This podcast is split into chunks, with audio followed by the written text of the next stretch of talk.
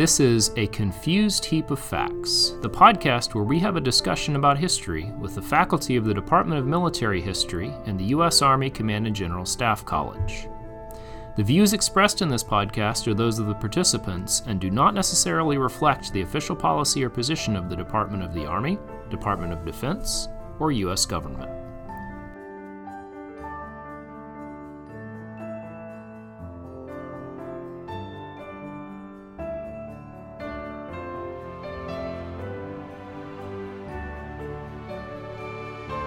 This is Dr. Jonathan Abel, and we're here today with a very special episode on the road at the 2023 Consortium on the Revolutionary Era meeting.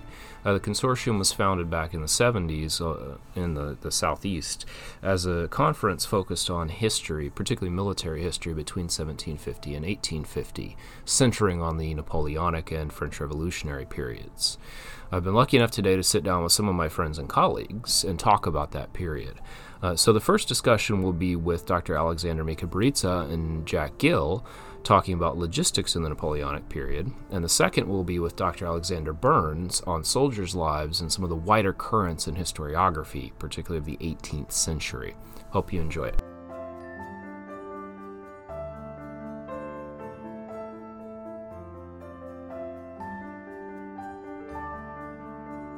I am here with two eminent Napoleonic historians, Dr. Alex Mikaberidze, who is a Florida State grad and a professor of history at LSU Shreveport, along with being a curator of the Knoll Collection. Dr. Mikaberidze, welcome. Thank you so much for having me.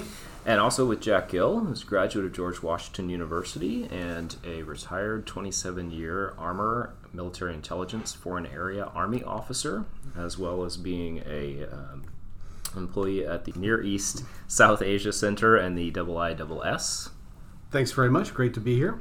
Yeah, and so um, both of these men are, as I mentioned, eminent Napoleonic historians, as well as ranging over a wide area of other specialties. Um, and they both have been working on issues, uh, particularly related to logistics. And uh, Dr. Mikaberidze ranges uh, French, Russian, other armies, and uh, Professor Gill works uh, largely with uh, German-speaking armies.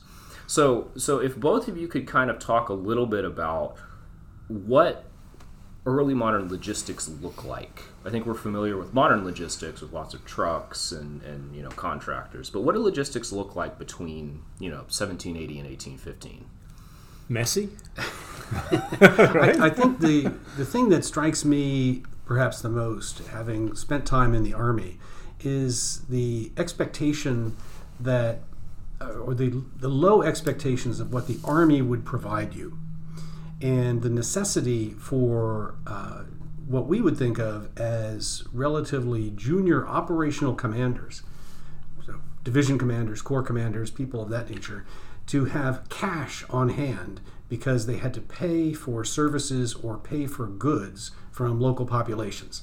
So, whereas today we expect that if you're injured or you're wounded, uh, the army takes care of you. You don't have to take care of yourself. But in the Napoleonic era and other eras of that nature, if you were an officer and you had money, your chances of surviving a wound or illness were much better because you could be taken care of by a either your regimental surgeon or a local doctor and you could pay someone to put you up in their house and you wouldn't have to be in a hospital. So these kinds of things that the military did not routinely provide uh, really strike me as being very different. Or in the t- case we had today of talking about the Austrian army, uh, the only provided ration for soldiers was bread. They got to pay supplement to buy meat from the wandering herds that accompanied the army, but the only thing that the army routinely provided allegedly for free was bread. Mm-hmm. Yeah, and uh, I think another kind of interesting aspect is something that um, Jack and I have been uh, talking and researching for quite some time, and it is uh, logistics within the um, coalition warfare. Mm. Um, and then Jack has done research on the Austrian side, I've done on the Russian side, and we kind of look at the same problem from different perspective. but and you see oftentimes on, on the Russian side the frustration that the uh, their you know fellow allies promised this many deliveries of supplies uh, on this moment in time, uh, and and then of course when that doesn't happen, it kind of creates a, a, a, lot of frustration. And as, as to echo what Jack was saying, uh, you know, when the Russian army is going on, on campaign against the um, French in, in, in, collaboration with Austrians, they are dependent on Austrians for the logistical support, and they've done it in 1799. They will do it in 1805, 1813. And when that logistical support is not working well, it directly affects the military effectiveness. It, if it then translates into distrust mis- between the allies, and really confounds the problem. Uh, so to we you know in, I think here we're in a, in an echo chamber that we all agree that logistics are fundamental, right? right? And which is why we I think we are frustrated that uh, not sufficient attention has been paid to the logistics.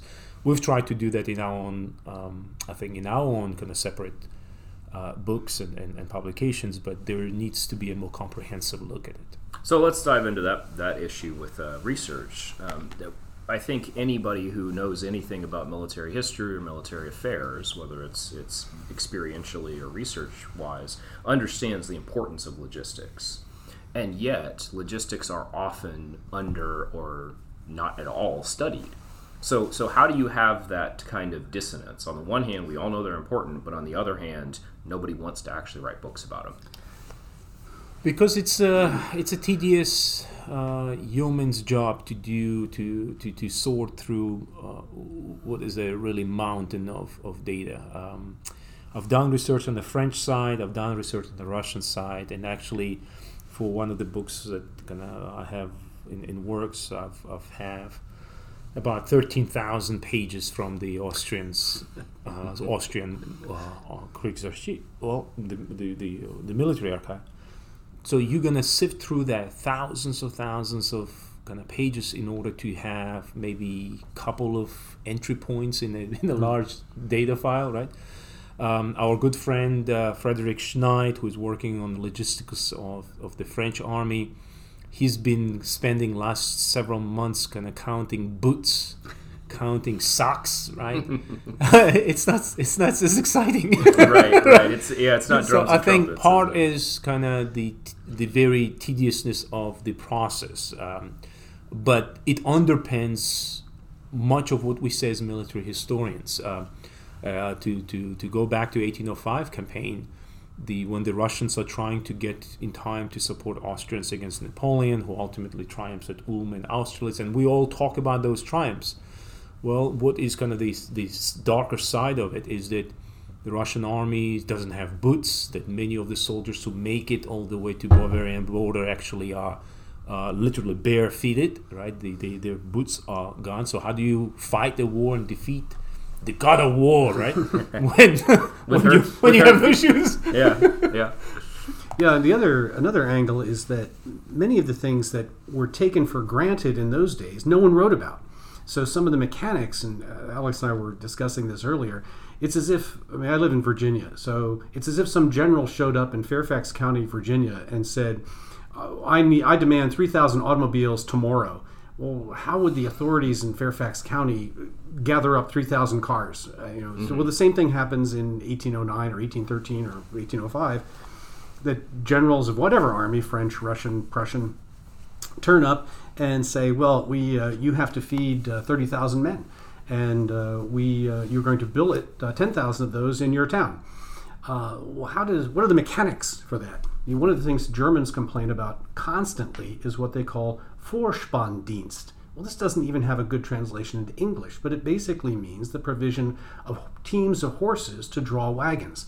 And the, that meant that Farmer Franz is out of his horse mm-hmm. horses and his wagon, and maybe Farmer Franz himself has to drive the wagon loaded with French provender from point A to point B, and, and to feed the army. And how does he get back? And does he get paid? How does that all? What are all the mechanics there? And, and because it was ordinary, no one writes about it.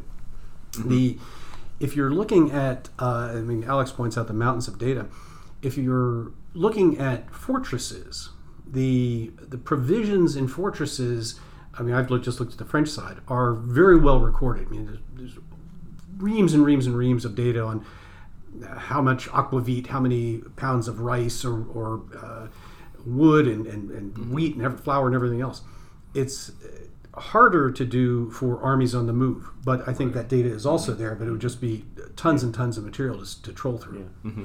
I think one of the um, also interesting aspect to it, which maybe has, has been overlooked, is the logistics uh, is, is is also interesting to study and, and challenging to study is the relationship with the civilian population, Yeah, and uh, kind of goes back to your kind of unwrittenness, not not necessarily uh, fleshed out in, in, in detail. You will see some of it maybe in memoirs, but um, you you know how do you uh, extract these resources from a population that is hostile to you and and, and, and to keep it from uh, from it becoming an, an insurgent population. So there's some uh, data points kind of in, in general orders that, that survive and is there. Uh, but there's a lot that is kind of in between the lines that you have to extrapolate or see kind of the, act, the, the, the end result and then um, rebuild it based on it. And so it, it's also kind of methodological, also a challenge for anyone working in the logistics. And the, this relationship with the civilian population can go in various directions. So the, the French get a bad reputation in many cases, but it might also be with your allies. So French troops who, who misbehave or, or abuse Germans who are technically allied to France, or in 1813, say Russians who Radetzky complains about at great length in Bohemia, mm-hmm. in Austria, their supposed ally, that they sort of build it themselves wherever they like, uh, regardless of what they're told to do. And once they you know, eat out the entire area, then poop, okay, they move on somewhere else. Mm-hmm. I just oh, I just translated a, a, a, set of Russian memoirs. They called it borrowing. Borrowing. Oh, Did they give it back? they did. Well. and, and as we as we discussed in our talk today, Radetzky, again, in 1809, as the Austrians are retreating through Austria, I mean, through the mm-hmm. real proper Austria, not even Hungary or mm-hmm. uh, other crown lands, uh, Radetzky's in the rear guard. And he and this other fellow named Mesko complain bitterly because all of the preceding Austrian troops have consumed everything to be found. And the villagers have taken to the hills, they can't be located, there's no food. And so the. they're plundering their own people and depriving their own rear guard of assets as the French are coming on after them. So mm-hmm. you can imagine what the French found, and it mm-hmm. leads to all kinds of discipline problems. Right. No, certainly, and this is an issue in in uh, pre-Napoleonic France too. That often the the most predacious that the French are is in France. yes. Yeah. So let's talk about uh, some of the details of logistics at the time. Um, so in my own period, in the old regime, the the logistics systems are essentially privatized. Mm. They're run by by um, groups called commissaires, uh, who are the officials, and then there are munitionnaires, who are private enterprises. Um, and and basically, the government contracts with the munitionnaire. The, the commissaire writes the contract. The munitionnaire takes it, and then they provide all of the logistical stuff. Uh, one of the big innovations Napoleon makes in France is to at least um, notionally nationalize supply in right around 1800. But of course, we're talking about a wide array of armies, some of which we like to describe as old regime. So, so what is what is the, the kind of the government to soldier uh, chain for these armies? Well, in, in France, uh, I think I- I- even with Napoleonic changes, you still have the munitionnaires surviving. In fact, um, you know the, the, the gentleman that uh, I've discussed earlier today, uh, Gabriel Julien Ouvrard, is the uh, this munitionnaire par excellence in that he, he supplies the entirety of the French Navy. He's actually becomes the chief supplier to the Spanish Navy, um, and and he's also recruited to provide supplies for the uh, French troops going to Spain. So we talk about uh, an, inst- an individual who would have been presiding what we today kind of can call military supply complex, right? Mm-hmm. Uh, uh, uh, he would have he sub- subcontracted many of his things to smaller individuals on, on a mm-hmm. local level. But there is a very interesting relationship between the state, which, as you pointed out, Napoleon creates a a more vertically integrated system and the private enterprise. Uh, similar, but not to this that degree, kind of uh, uh, relationship is in the Russian army, where uh, Russian army has a, a rather vertically integrated uh, its own intendancy and supplies services, but on the campaign, oftentimes they reach out to local uh, commercial interests. So, for example, when they're fighting in 1805, oh, sorry, 1806, 1807 in Poland, a lot of supplying is done through the local uh, merchants. Who serve as intermediaries, where the general tells them, "Okay, I need those three thousand automobiles, right? I know I need two thousand cows," mm-hmm. and the local merchant then goes out and actually secures and brings it back. Uh, and and of course that breed, you know, the, it, it, it's a relationship that can be uh, um, prone to abuse, and of course there's a lot of accusations thrown against, for example, uh, commander in chief of the Russian army, Levin Bennigsen, that he cut deals with the merchants and then kind of made money on the side off the backs of his own soldiers. Yeah, and in the in the Austrian case, uh, you had uh, sort of parallel with the military commander. You'd have usually a civilian government official who was the commissary, and he would be the one writing the contracts or, or and, and at different levels locally, say you, when they invaded Bavaria in 1805, locally, or also in Austria during peacetime, that there would be a, a, an interface between the uniformed military and the local contractors who would supply the regiment in garrison. Um, but yes, you had uh, these large uh, brokers who, when you say, "Well, we need ten thousand horses," and for us in the 21st century here, the idea that you, you know, the idea of ten thousand horses at all is pretty astonishing, and the fact that you would just, I mean, the Bavarians in 1813. They said, well, we, we need 3,000 horses. So what do we do? Well, we can buy some from this Austrian broker, and we have some here at home.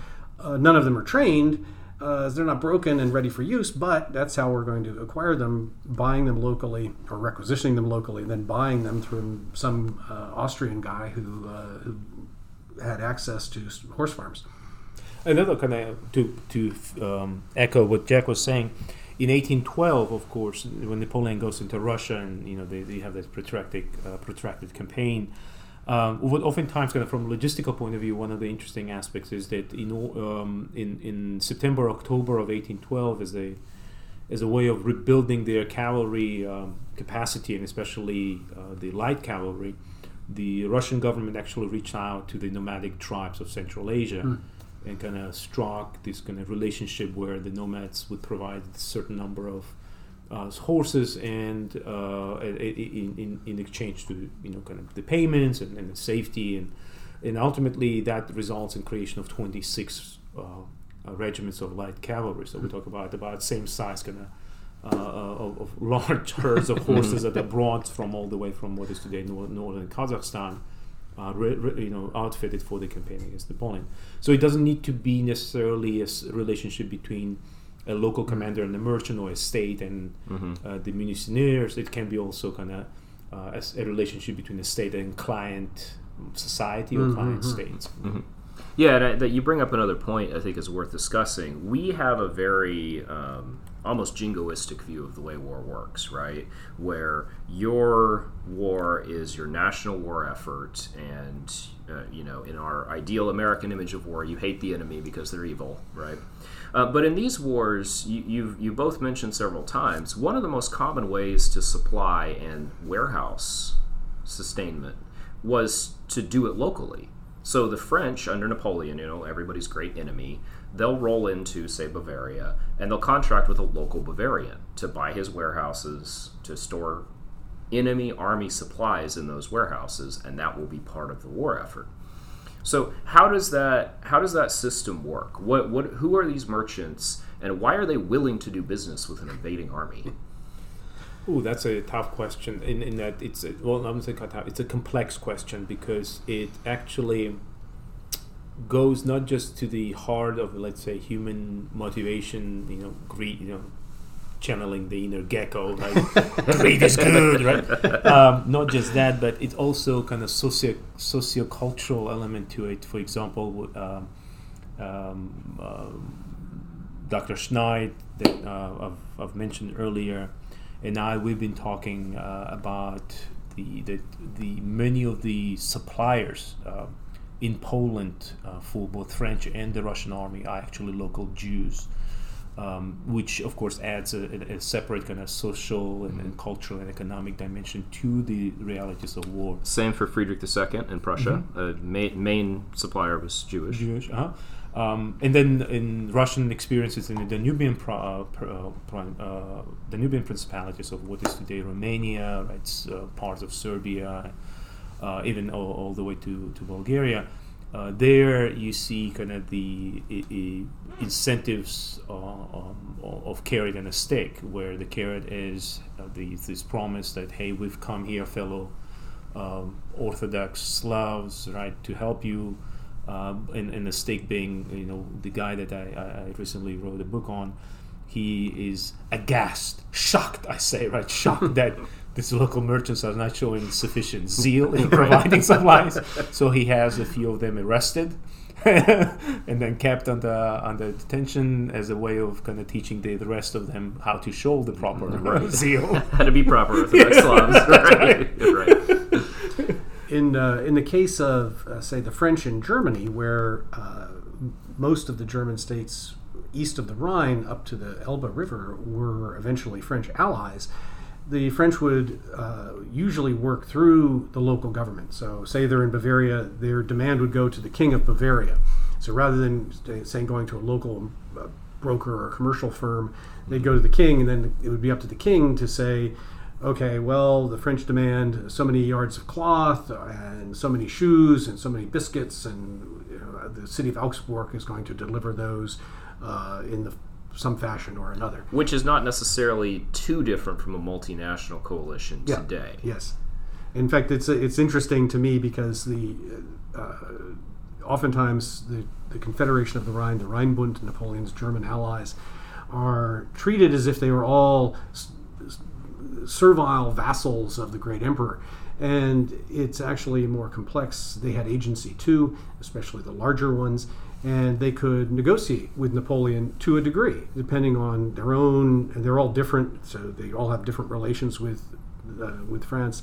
So it's an interesting an interesting angle.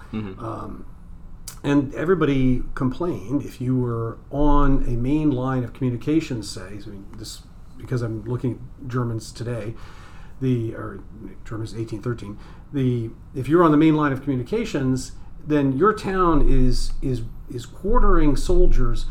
Think of the United States. What's one of the major major complaints?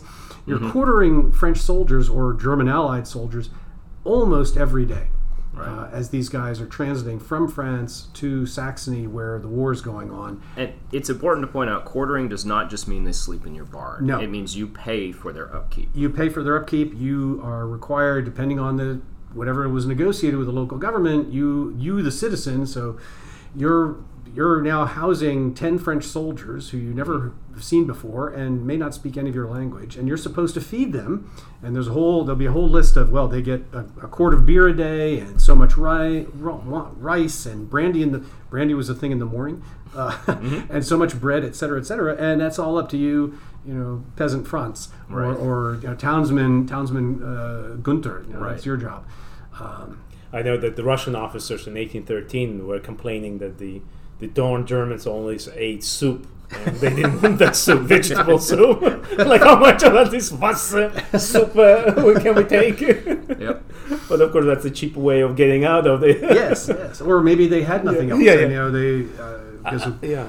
I think one of the sides to this story that is um, to add even greater complexity is how all of this is paid for. yes, because it's uh, you know the system um, in, in practice is that you know even kind of requisitioning uh, ultimately you, you know you give you you're given an IOU and then uh, if you are if you're not paid right, outright which very rarely they did but uh, that IOU needs to be kind of uh, honored. And so that then opens kind of a separate side of the logistics and that is the the war finances which which is quite fascinating to to look at both in, in the states like Austria that ha- that that is a kind of multi uh, ethnic right multi kind of regional entity that has its own peculiar experiences right regionally or Napoleonic system that would be more kind of imperial construct uh, and, and as, as Jack was alluding that it, it that war financing that goes back to the issue of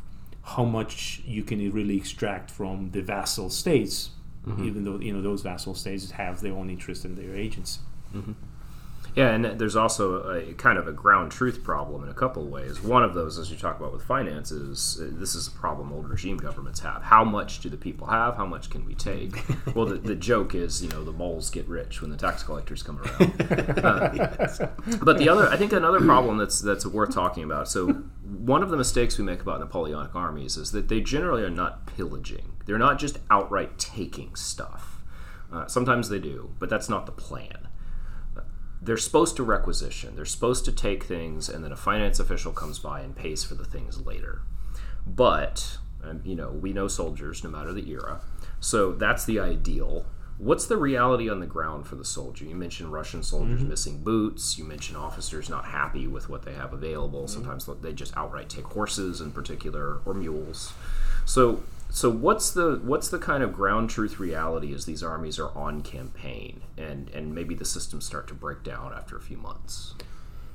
Harsh. Well, yeah, harsh. Yeah. I think you do then end up with the plunder and the pillage and uh, the well, you know, yeah, someday maybe somebody will pay for the cow we took or the or the pig that we found. And armies, even even when soldiers were punished, because the every commander recognized this sort of thing led to indiscipline, uh, desertion, marauding, uh, not enough guys in the line when it came to combat. Uh, but the if the commissary system didn't provide food, then uh, oftentimes they would look the other way. well, soldiers have to eat, right? Right, and so, but and even if they imposed punishments, and you might have an exemplary execution, or uh, the French didn't do flogging like the British did, but if you if you had some exemplary executions, the soldiers are still hungry. You know, mm-hmm. it's okay. You, you killed Jean, Jean Baptiste uh, of, right. the, of, the, 114th de Ligne, but uh, you know that didn't mean anybody else got bread that day. Yeah, you still need 3,000 pounds of bread. Right. So it's uh, it's a real it's a real challenge, and and again, you everybody every ruler wanted to be treated like an ally, not like an enemy, because the mm-hmm. idea was, I mean, even in the Austrian red regulations, it says, well, of course, by the laws of war the, the enemy territory, enemy country has to provide for our, our army at no cost, no cost to us because they're the enemy. Uh, so technically, the, the French say campaigning in Saxony in 1813 should pay because Saxony is an ally. But that didn't necessarily happen, may not have happened very much at all. And mm-hmm. the, the poor Saxons get marched over by everybody. Mm-hmm. Uh, the French, the Russians and Prussians, the French again, the Russians and Prussians, the Austrians show up, and these poor people are uh, at their wits' end. Yeah, in you know, working on the 1813, I think Russian memoirs, you see that the utter astonishment of, of how much the countryside is deluded of, mm. of, of, anything really after after all these armies passed through. Uh, so the the reality is indeed very. Uh, messy and, and, and harsh. Uh, we've talked in the beginning that the oftentimes the armies uh, did plunder the, of their own populations. Uh, one of the guys on the Russian side, uh, Nikolai Mitarevsky, famously says that we blamed a lot of pillaging and plundering on the French, but you know we've done uh, as much plundering uh, during the retreat. So you know the, the entire villages were kind of despoiled as a way of kind of both satisfying your own material, maybe greed, but also seeking uh, this, this, these, these supplies. And I think one of the points to raise is that uh, at the Congress of Vienna, right, um, ultimately France is kind of held responsible for its share of, of damage by mm-hmm. uh, by being saddled with hundreds of millions of francs in restitutions that mm-hmm. the French were supposed to pay to that to, to, to compensate for that kind of damage. So that in itself, and that's only French side, right? right. no one asked Russians or Austrians to compensate the Saxons, right? Right. Well, there's a there's a wonderful, and I, am trying to remember the name of the memoirist, this uh, German soldier, this Confederation of the Rhine soldier, I think from. Um, I think he was a Hessian. It's a Hesse Darmstadt, not Hesse Kassel. And he talks about okay, well, here we are, we're, we're bivouacking, and uh, while some of the soldiers are collecting water and others are chopping firewood, some of us go to the local village to get provisions. And how the soldiers would turn up into the village and they'd bring back things that were not provisions uh, in the first place, and things that they didn't really need, but in their in their excitement for having tossed off their rucksack after marching all day, and now they're in the village, and now it's kind of at their whim what they take, and so they they take things, bring them back to camp, and then when they march on, things. I mean, property of local village is just abandoned. Right. Um, so it, another item that's that gets forgotten in logistics is straw. And straw was important for bedding in particular and for the construction of temporary barracks.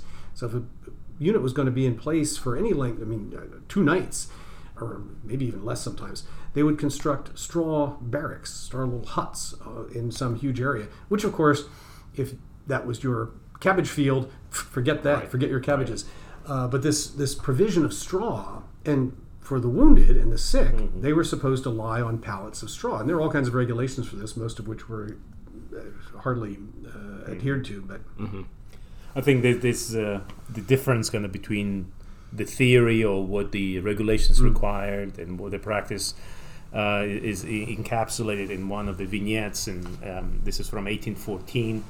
Uh, the Russian officer is young. He, he's you know kind of young. He's just taken over the command of the I think it's company, and they're in one of the small villages um, of, uh, uh, in France, and he hears that uh, uh, uh, there's a squad of Russian soldiers who are ransacking a building. And so he rushes there in the night. It's dark, so the sun has set, and the ransacking begins. So he runs, it goes in, um, and so he goes in, and it's dark. So it's dark. Also, he shouts, "How dare you to do all of this? Don't you know it's against the regulation?" And he describes in his memoir that he hears this voice out of the void. do you want to get shot, sir?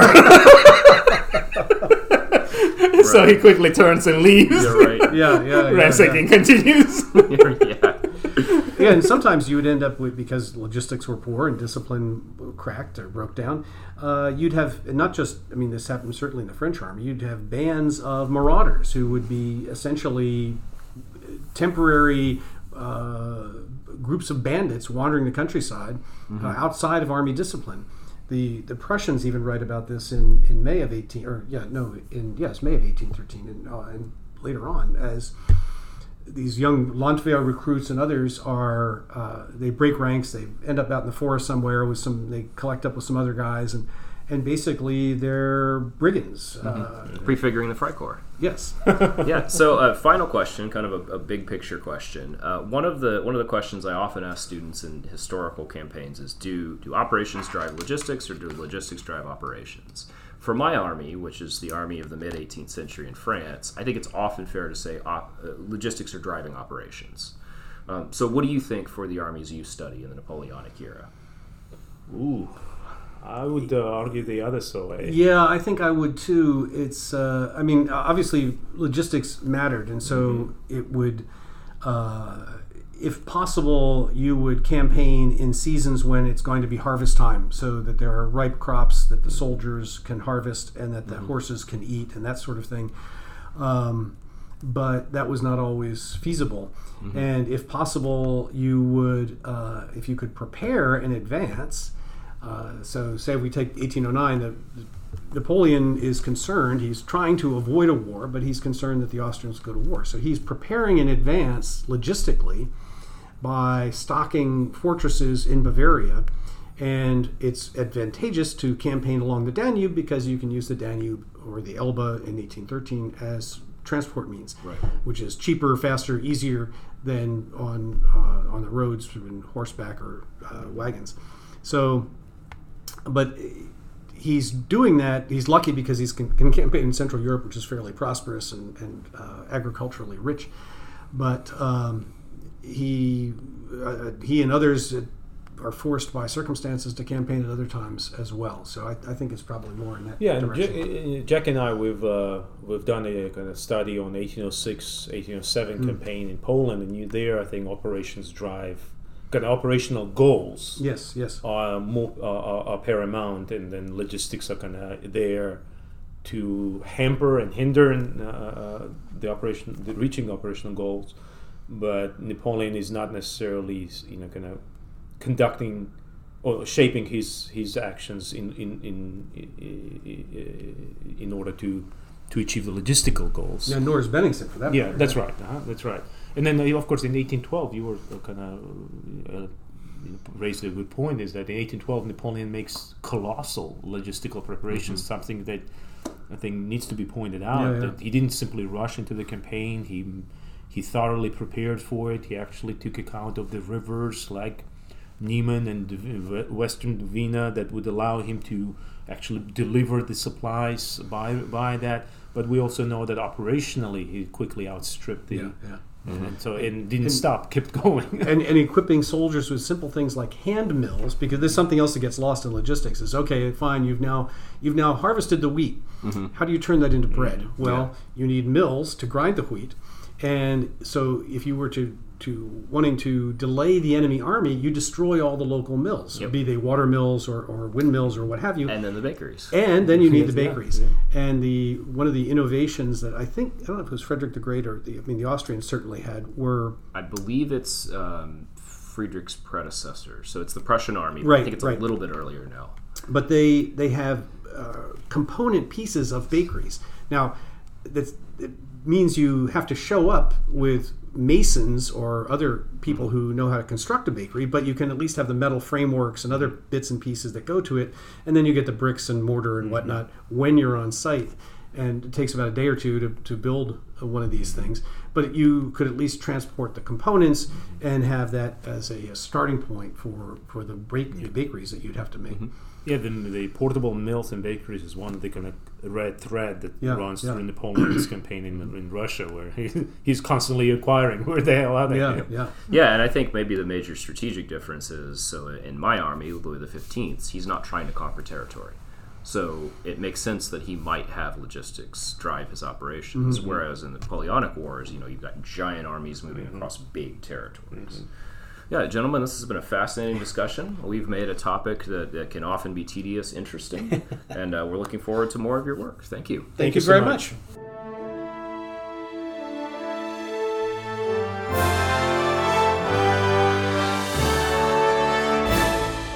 I'm here with Dr. Alex Burns, who is a recent PhD graduate from West Virginia University and is currently employed at Franciscan University at Steubenville. Welcome. Thank you so much. It's so good to be here, Abel. So, uh, we both ha- have uh, um, a connection, you more so than me, to a very important scholar, and that's Christopher Duffy. Uh, so, what I wanted to start by talking about is, is first of all, who was Christopher Duffy? Yeah, absolutely. It's a, it's a good question. Um, he was a British military historian um, who really started his career in the 1960s. Um, most famous, I think, for his work on the Prussian military of Frederick the Great and the Austrian military of Maria Theresa during the 18th century. He branched out into a number of uh, different projects and, and different fields. A lot of people in Britain knew him as the, the great Jacobite or Culloden historian. Um, and from, from the 1960s through the 1990s, he taught at um, the Royal Military Academy Sandhurst for Americans, basically their version of West Point. Um, just a really great scholar, incredibly prolific, over over 20 books ranging the gamut of modern military history from the 1500s all the way into writing on the uh, the 1980s that he often did under assumed names. Yeah. So uh, he has a career that, that in some ways, aside from the prolific prolific writing, is is not terribly unusual in in history writing and academia. So, what is it that makes Duffy so important to the historiography of early modern armies? Absolutely. So, um, in the essay collection that we, we both wrote for uh, that came out last year honoring his career, um, I sort of argued, and, and I, I really do think this is his landmark contribution. He changed our understanding of 18th century warfare from a the view that it was a, a period of warfare formality with no function to trying to take these military institutions seriously, viewing them as dangerous military institutions, not just a whole bunch of guys wandering around in like powdered wigs and laced coats. Yeah. Um, and instead trying to focus on the ways that 18th century warfare was deadly serious for the men who took part, that um, it was, you know, not radically different from any other period of military history, say like the Napoleonic Wars. No, it's a, it's a, it's a good way to phrase it. I, th- I, think the kind of the metaphor that may land for some people is there's a there's a sense, particularly in Northern Europe, that there's this you know kind of uh, uh, period of, of lightness and air and, and French frivolity, and the militaries reflect that. But as you point out, these these are men killing each other in very large numbers, um, and I think you're right in that he sh- he showed a way that was not the traditional. Um, kind of again that frivolous idea. Yeah. And I think he also did something very important that, that we can talk about as well. He was uh, he came up in an academy that was very drums and trumpets, mm. right? Yeah. And then there's um, people like Michael Howard started what is what used to be called new military history. Of course, it's not new anymore. Which is to look at kind of the beyond the battlefield, the, the social aspects, the economic aspects, the psychological of armies. Um, so, how did he kind of inaugurate that into uh, his work? Absolutely. So, I would say, knowing Christopher, uh, he he was to some extent resistant to that. To, I mean, to to his the time of his passing in November of last year, he did believe that operational history mattered. Um, but with that said, he was increasingly focused on the social history of these armies in his writing career. Um, trying to understand these militaries as serious institutions full of real people, not caricatures, he focused on the common soldiers and their world and sort of inaugurated a branch of scholarship that um, people like fairly fairly famous historians like Ilya Berkovich and Katrine and Sasha Möbius, who are currently working on uh, common soldiers, kind of point to him as like the father of this of this school, mm-hmm. um, essentially trying to say, well yeah, the, these men, they're part of the military. They have a, they have a military life, but let's look at them as people. Let's look at, at the, the backgrounds they come from, what sustains their motivations when they're in the military. Mm-hmm. Yeah, so let's uh, let's dive into some of this and let's talk about some of the avenues that Duffy uh, explored. Uh, as both of us are, are 18th century military yeah. historians, me of the French, you of, of various uh, armies, including the Prussian and British. Yeah. So, one of the ba- great problems we face, I think perhaps me more than you, but still across the board, is our soldiers are mostly silent. Mm. They are generally illiterate. Yeah. So for, that's why for generations we relied on officers' memoirs, yes. and we lost the voice of the common soldier. Yeah. So so how do you, as a scholar of early modern armies, find the voice of the soldier when you might at best have, let's say, five accounts from a soldier in an army of 100,000? Yeah, absolutely. No, so this is um, this is one of the great questions. This is a question that historians, I, I, I am happy to say, are increasingly answering with a great deal of confidence and strength. You've got to keep in mind that in, in states like Prussia, North German Protestant states, the population is probably 60% literate. And so mm-hmm. it's not necessarily that these men are illiterate as to, as to why these documents don't survive.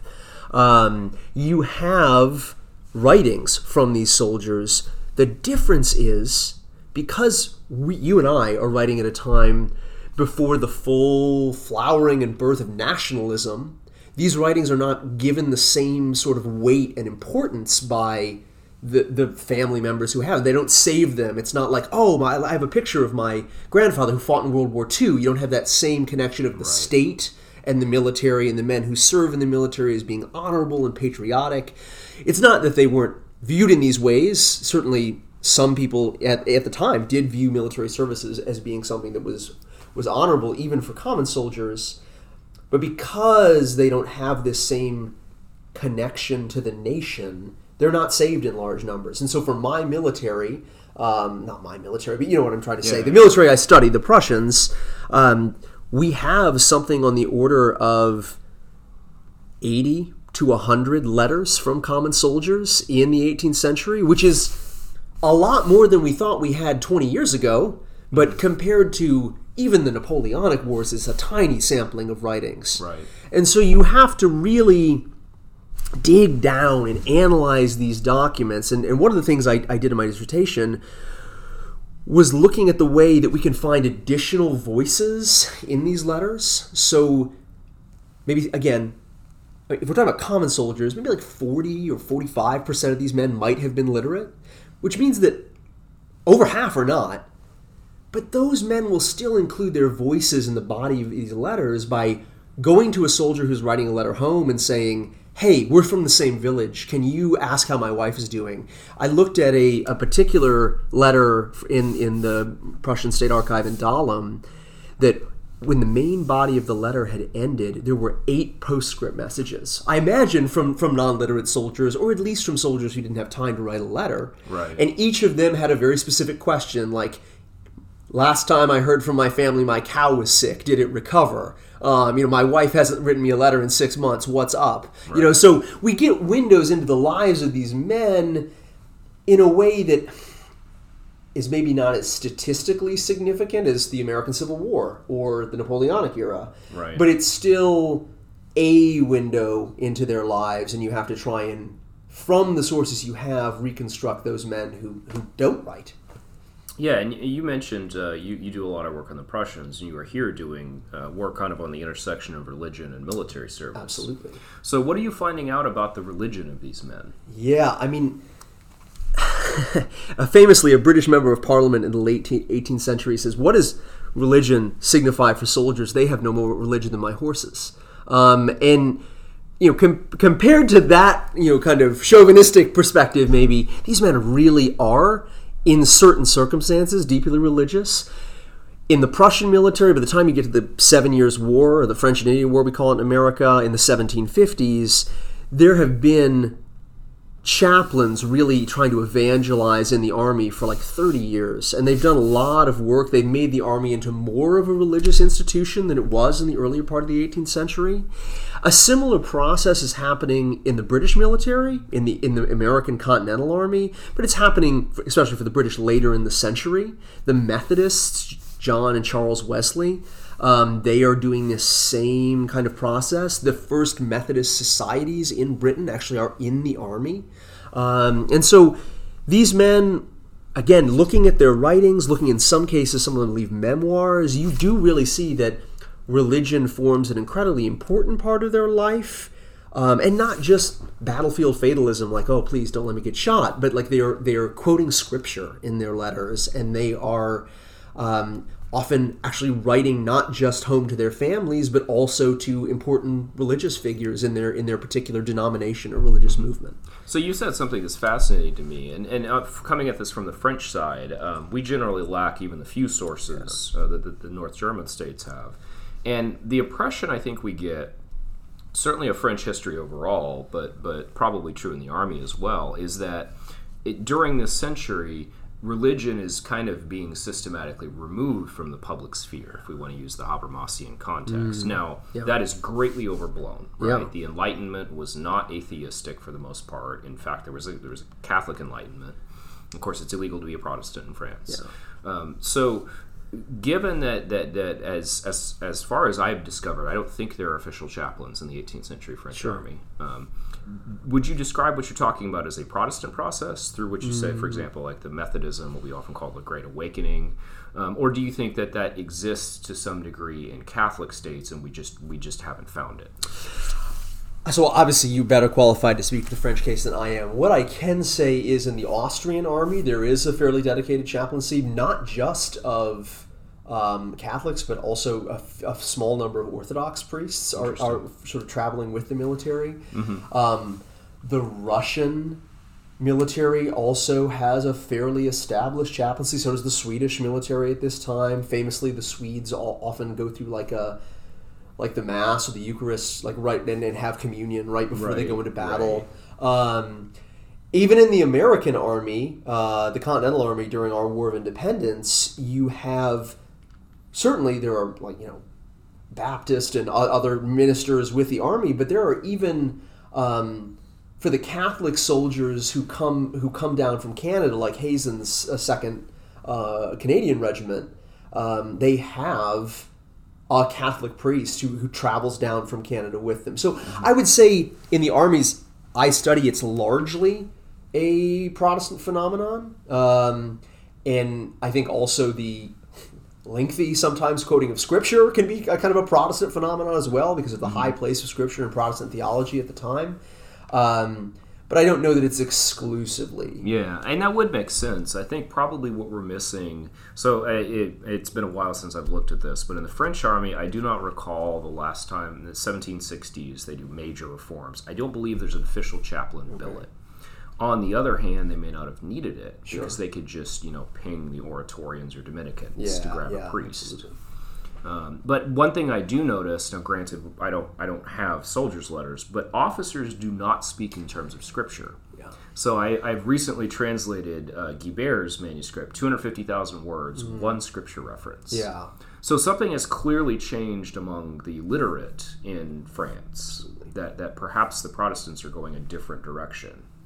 Actually, I, I would say when it comes to officers and particularly highly placed officers, it's probably the trend in the Protestant states as well. Um, so you have the enlisted men are having kind of this flowering of, of religious devotion, but like a, a sergeant that I'm going to quote in my paper here at, at the CRE this weekend, um, named named J.S. Liebler, he writes in his diary, "Man, I'm so excited! Not only are the common soldiers coming out to hear, you know, our our chaplain speak and hear hymns, but some of the officers are too. So there is this perception that like." This is mostly for the common soldiers, and the officers are more skeptical. Yeah. Um, Frederick the Great famously says before the Battle of Zorndorf to um, the, the cavalry or cuirassier general Seydlitz.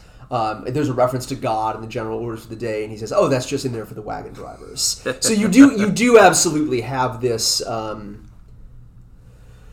maybe I again I wouldn't say atheistic, but but more skeptical or more deistic, or, or at the very least um, not overt uh, theistic interpretation on the part of officers, even in Protestant states. Yeah, and I think that's interesting that we're kind of, in some ways, we're almost looking at a popular religiosity. Again, particularly in Protestant states.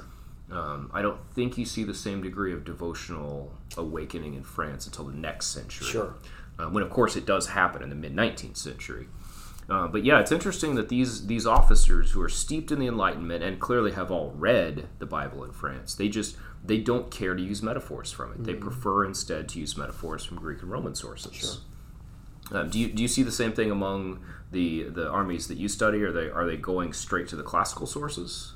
I mean, certainly the higher elites are. I mean, if you look at Frederick's writings, um, and, and not just his military writings, but, but also you know his, his poetry and things like this, he frequently contrasts Christian examples eh, with examples from like the you know the Greco-Roman classical world in ways that are not very flattering to scriptural examples and pretty flattering to the like he, he prefers Trajan to the Bible, right? Or or he prefers to read. Uh, you know Marcus Aurelius' meditations rather than scripture. Right. Um, so yeah, I, I guess I would say it depends. There was a, there was a long-standing historiographical argument in the German literature that suggested there were essentially two schools of thought, like a humane uh, neoclassicist school of thought led by Kurt Christoph von Schwerin, a field marshal who was killed at the Battle of Prague in 1757, and then a more um,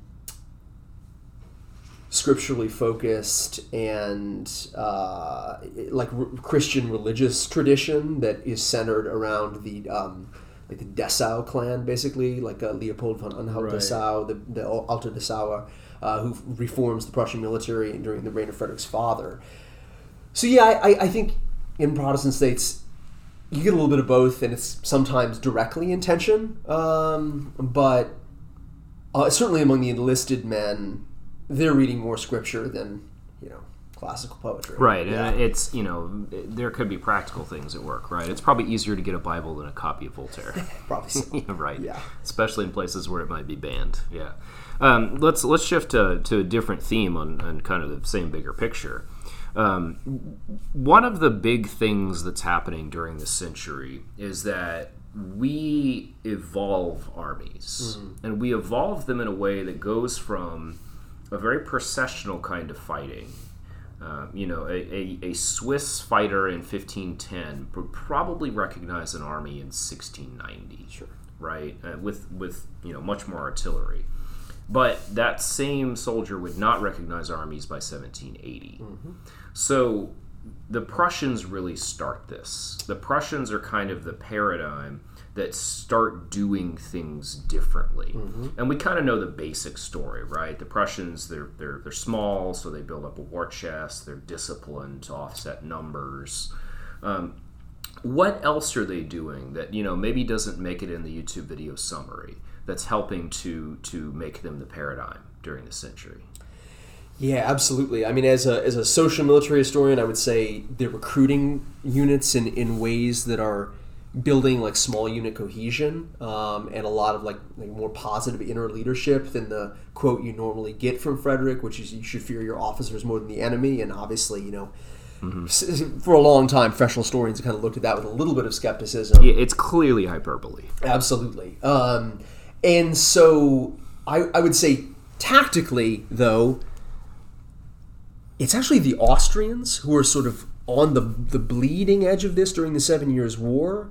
Um, I mean, in linear warfare. There's a perception the armies just kind of line up and fight, right? The profession, the processional, excuse me, uh, idea that you, you referenced a minute ago. During the Seven Years' War, that changes, um, and we see a transition from the entire line of battle being engaged to small groups of units being detailed off to complete specific tasks.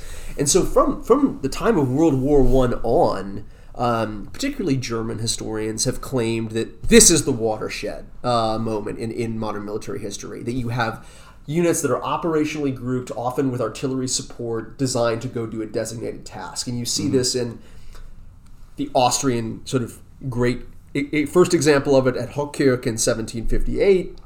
The Prussians have adopted this very quickly and are doing the same thing by the end of the war in, in, in 1762 with battles like Burkersdorf, um, where, where the Prussian army attacks in essentially like f- four or five different places on the battlefield. Each group of units attacking has a specific designated mission that they're trying to accomplish.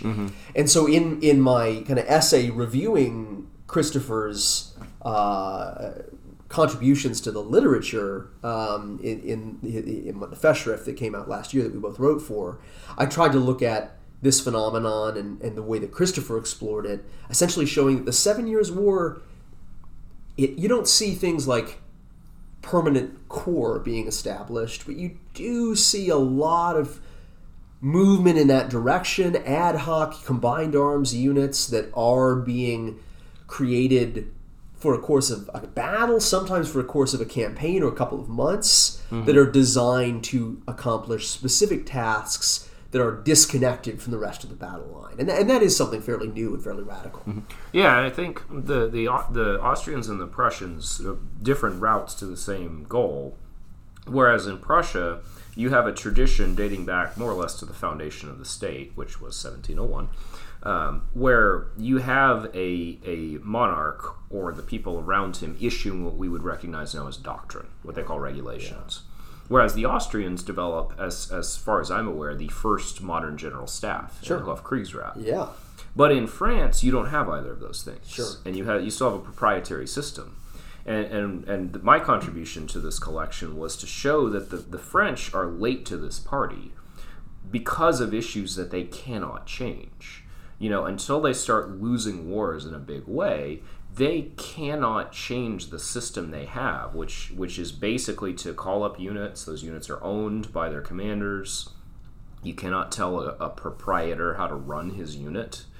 Um, and, and it's not until after the, the Seven Years' War that you really start to see the French develop what the Austrians and Prussians have been doing for decades.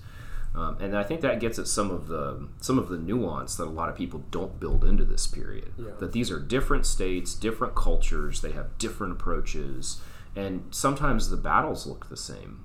Sometimes you know a, a, a Prussian uh, musket fighter looks like a French musket fighter, except the uniform. But they're they're acting in very different ways and they're thinking in very different ways. And I think uh, I, I think what Duffy did more than anything was to show some of that and to show how the ideas of the Enlightenment, uh, what what has recently, more recently, been referred to as the military Enlightenment, has been uh, impregnated in these institutions. Uh, one of the frustrations I've had in historiography, there's kind of a, a strange gap in military historiography, um, and it has a lot to do with the post-Vietnam era in Anglophone literature, right? Where where there's a strong sense in academia that that military history is something that you know even uh, maybe a little stronger to say, but like basically the fascists do, right? That pro Vietnam War people do. Um, and Duffy worked through that period, and I think helped work through some of the barriers that were there. Yeah. Uh, but in some ways, we still have those barriers, mm-hmm. right? As you pointed out, there is still a sense among lots of people that you know these soldiers were dregs; they were the worst of society. Uh, Friedrich famously said, you know, fear, you know, they should fear the officers. Um, you got the, the axiomatic no no sex workers, dogs, or soldiers in public spaces, right? Um, so how is that image wrong? Sure. I mean, I, I guess I, I would say it's wrong. First of all, I, I want to go back and, and, address what you said kind of about the literature because I, yeah. I do think there there is maybe not.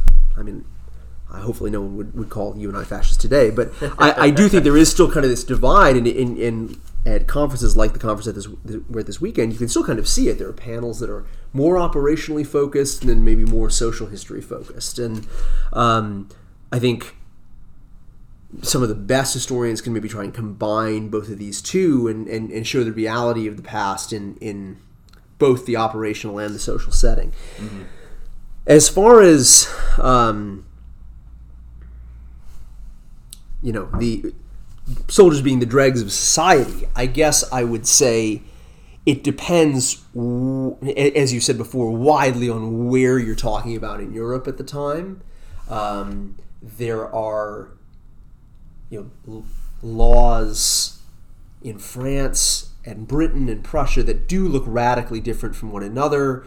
Um, one of the things that I examined in the course of my dissertation research was petitions that tavern owners would send to the British government saying, please don't quarter soldiers on our tavern anymore. They're breaking all the pottery. Like, leave us alone. Right. And so it's not necessarily that they think the soldiers are the dregs of society. It's it's more of a um, trying to prevent a property loss type situation. You know, when when they get rowdy in the evenings. Mm-hmm. It, regardless, though, in in Britain, in Prussia, in a lot of these other states soldiers are a daily sight for, for people who live in urban environments. Right. I mean, they are ever present.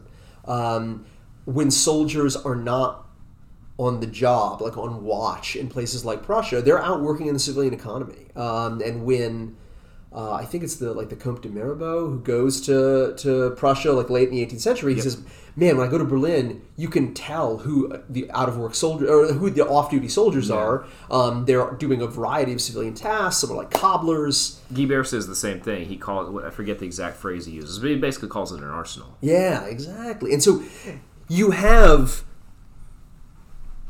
for the first time post 1680 um, you start to see soldiers in, in, with the civilian population, but you can quickly identify who is and who is not a soldier just visually because of the uniforms. Right. Um, and so there are all these great, you know, like woodcut prints of a soldier and he's wearing his regimental coat, but he's like selling, you know, brushes to clean your clothes uh, on the side of the road. And so military imagery, military life um, in places like Britain and, and Prussia, not just Prussia, really begin to proliferate in civilian society during these mm-hmm. times. Um, in, in the Prussian case, it, it's probably a little bit more visible because their soldiers are not kept in barracks in Prussia, mm-hmm. um, whereas in, in Britain, Parliament, by the time we get to the Revolutionary War, starts to say, well, let's keep soldiers sort of concentrated. Let's build large scale barracks for them and keep them away from urban centers.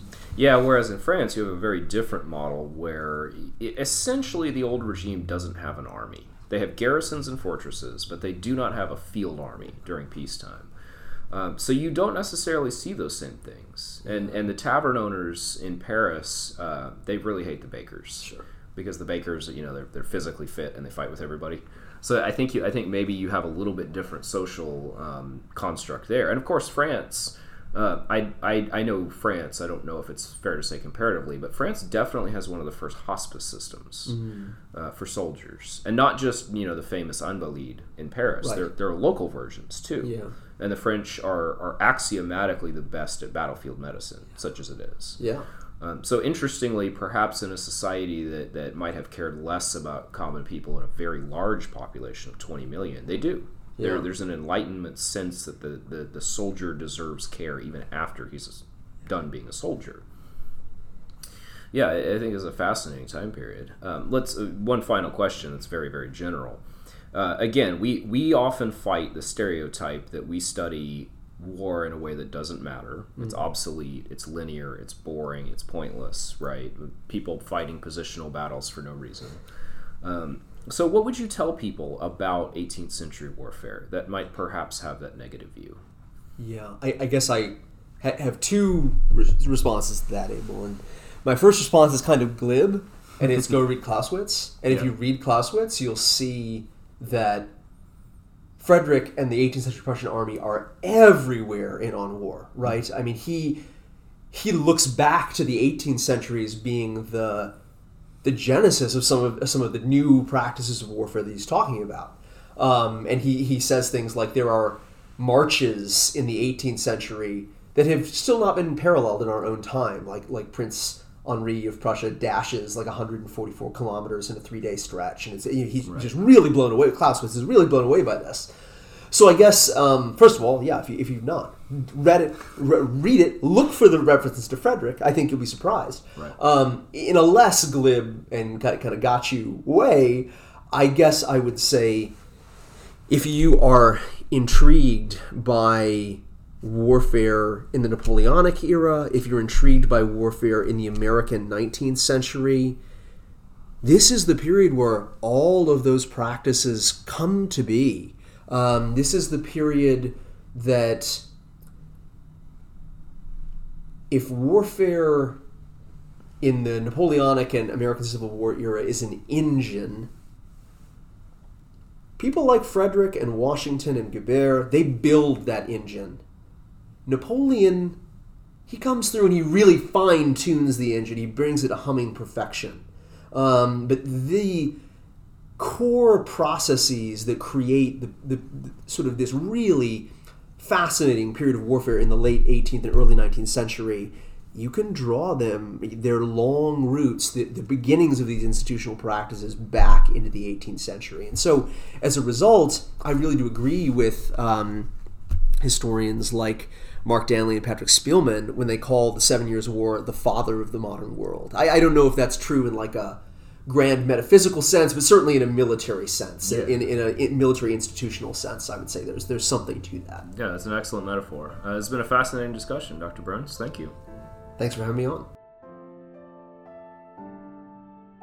If you like this episode, please make sure to check out our other podcast, Broad Gauge Gossips, where we talk to members of the Department of Military History faculty so you can get to know them.